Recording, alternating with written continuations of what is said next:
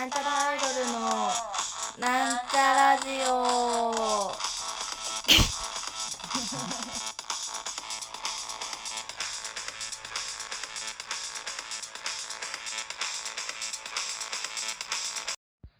はい、始まりました。なんちゃらアイドルのなんちゃらラジオを自己紹介します。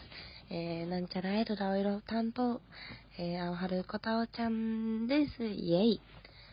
というわけで本日も始まりました。青春ちゃんソロラジオとなっております。で、鼻を噛みますね。ちょっと失礼して。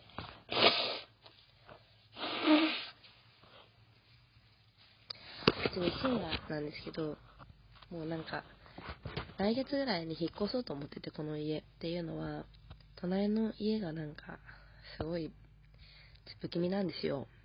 ピンポンしてきたりとか、夜中になんか、ドアを全開にしてシャワーを浴びてたりとか、わけわかんないんだけど。だからまあ引っ越そうと思ってるので、まあ、夜中にちょっとぐらいうるさくしても、知らねえしっていうぐらいの気持ちで生きていこうと思います。今雨降ってるけど、まだ開けっぱなしだな、私部屋。まあ、いっか。でね、何を話そうかと思ったかというと、あのー、まあ我々、なんちゃらアイドルの曲の、えー、なんだっけ、なんちゃらアイドル旅講座っていう曲と、あと、まあ、えー4月、2019年4月頃発表した新曲の、えっ、と、放課後のホーリーキャッツっていう歌が2つあるんですけど、その2つ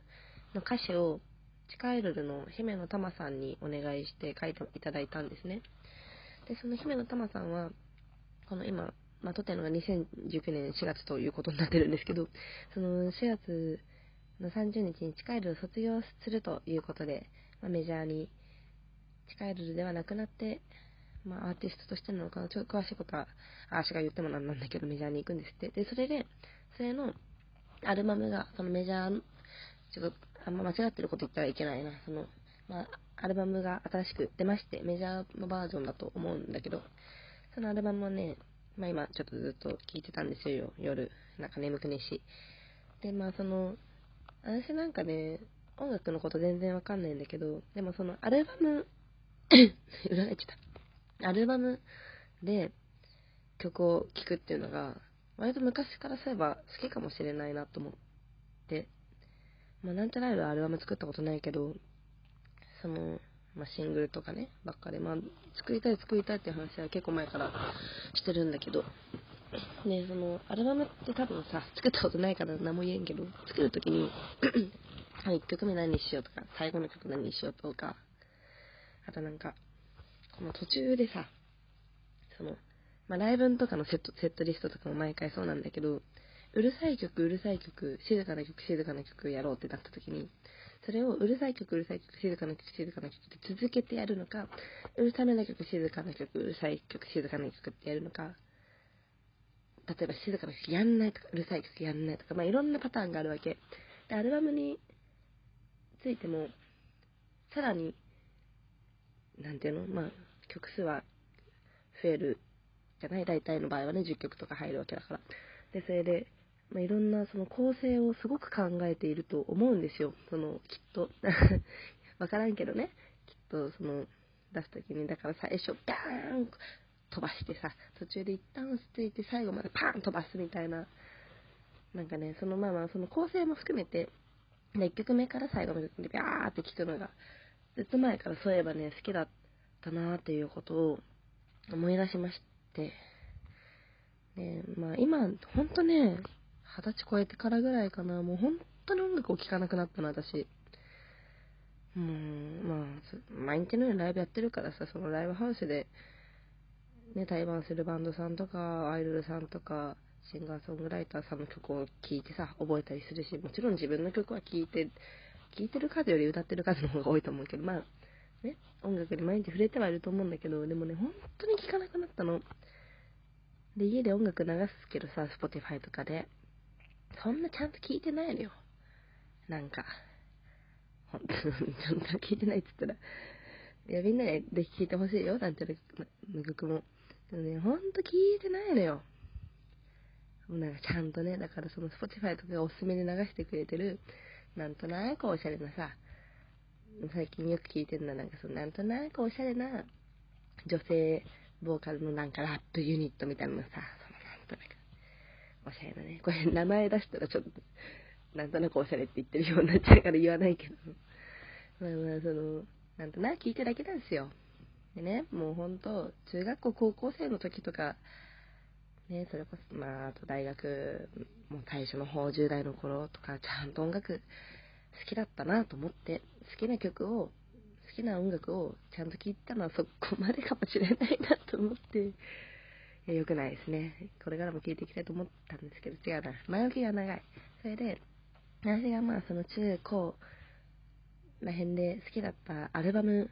をいくつか紹介しようと思います。好きだったっていうかまあ、相当聞いてて、今、パッと名前が出てきて、なんだったら全曲歌えって言われたら歌えるんじゃないかなぐらいのね、やつを紹介しようかなと思いまして、でもね、そんな有名なのないからちょっと恥ずかしいですけど、まず、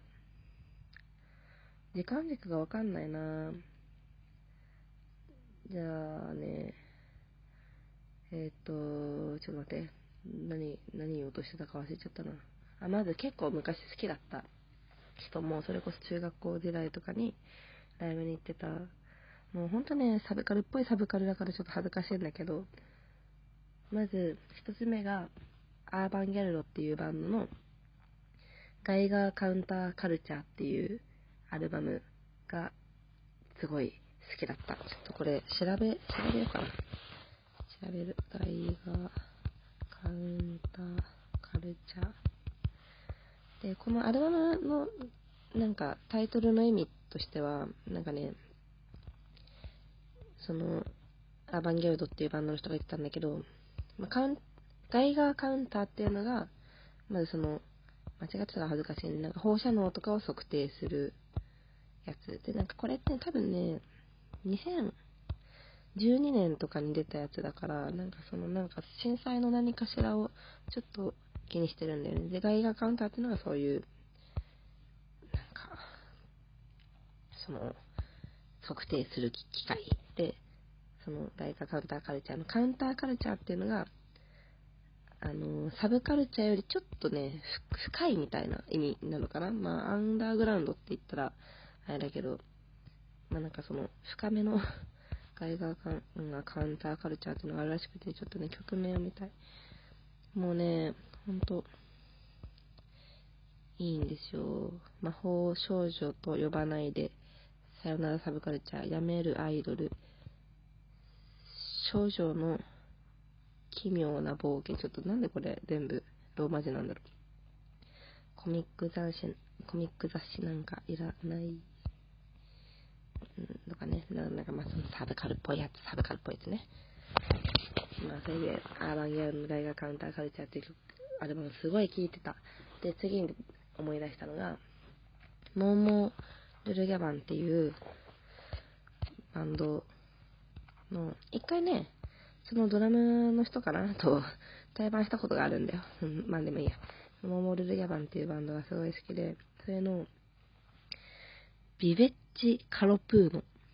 何語なんだろう読めなくてさっき検索したんだよね。ビベビベッチ・カロプーノっていうモモ・ルルギャバンのそこそこ昔のアルバムだろうな、これもな。っていうアルバムの一番好きなのが、愛と平和の使者っていう曲がすごい好きで、そればっかり聴いてたなぁ愛と平和の使者。そう、おすすめ。とってもおすすめです。あとは、まあ私は昔から大森聖子さんっていうシンガーソングライターの人が好きで、まあその人に 会いたくて東京に出てきたみたいな感じなんですけど、その思い聖子さんの中で一番好きなアルバムは、魔法が使えないなら知りたいっていうアルバムはね、本当に聞いたね。もうね、まだ、まだってか、まあ、結構初期のやつで、その CD がさ、紙なんだよね。紙のジャケット、すごいおしゃれだから私もやりたいなと思って、工藤ちゃんもね、ちょっと前にやってたのよ。そのプラスチックじゃなくて、もう厚紙に印刷して、それを折って、ジャジャケットにして、で、その厚紙をこう輪っかの形に折るから、その中に歌詞カードとかをさ、ちっちゃく折りたたんだ歌詞カードとかをね、ペロッと紙で入れてたのよ。そういうね、それがすごいおしゃれだから邪魔にしたいなと思ってるんだけど、でもダサいっつって却下されそうだな。九太郎とかに。まあそのね、魔法が使いなら死にたいってアルバムが、すごい、すごい好きだったな。うん、だったなって過去の話にしちゃった。まあ今でも聞いてます。っていう感じ。3個だけ紹介。まあほんと最近の音楽、最近の音楽聴いてないって言ったらあれだね、なんか、いや俺テレビとか見ねえからみたいな、いきり、いきり大学生みたいな こと言っちゃって、サブカル気取りみたいなこと言っちゃった。うんなんか最近ほんとね、これも良くないんだけど、Spotify とかがあるからさ、アルバム買ったりしないでも買えばさ、もうお金払ってんだからもったいなくてばっ聞くと思うんだけど、そのね、その、この、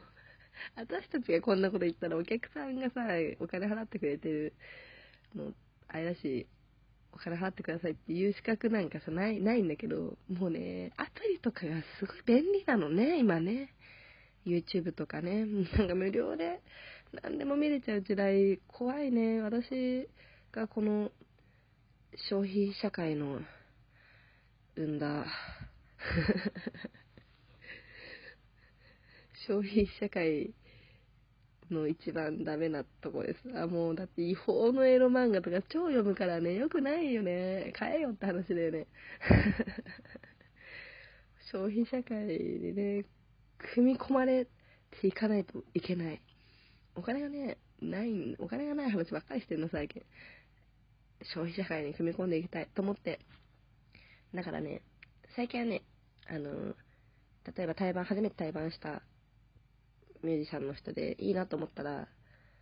もうね、今までその台湾の人の CD 買うとかチェキ取ってもらうみたいな、もうほんと恥ずかしくてさ、私そういうのすごい苦手なのよ。あんまね、上手に話せないから。だけどね、ちゃんと、あ、いいなと思った時は話しかけて音源を買ったりしようと思った。なんか、なんちゃらアイドル曲いいですっつって CD 買ってくれたりする人いるとさ、もうお客さんでももちろんそうだし、共演者の方でもそうだけど、やっぱね、とっても嬉しいので、嬉しいし、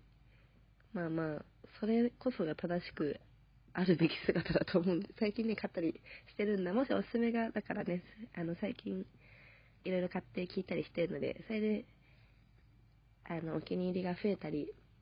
皆さんに紹介したいものが増えたらまた、こういう風にね、おすすめしていきたい。みんなの、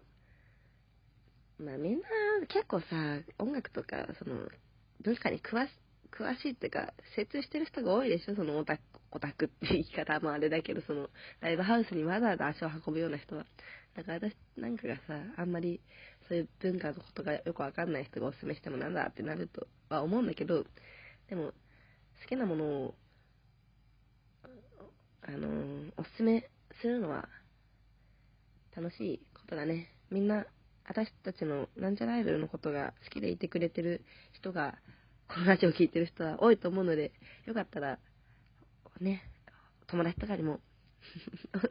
私たちのことをおすすめしてねっておすすめできるように、音源とか、レコーディングとか、頑張るので、ちょっとね、最近レコーディングとか頑張ってるし、新曲もできたし、おすすめしやすい環境を整えていきたいと思っているので、よかったらっていう、急に宣伝。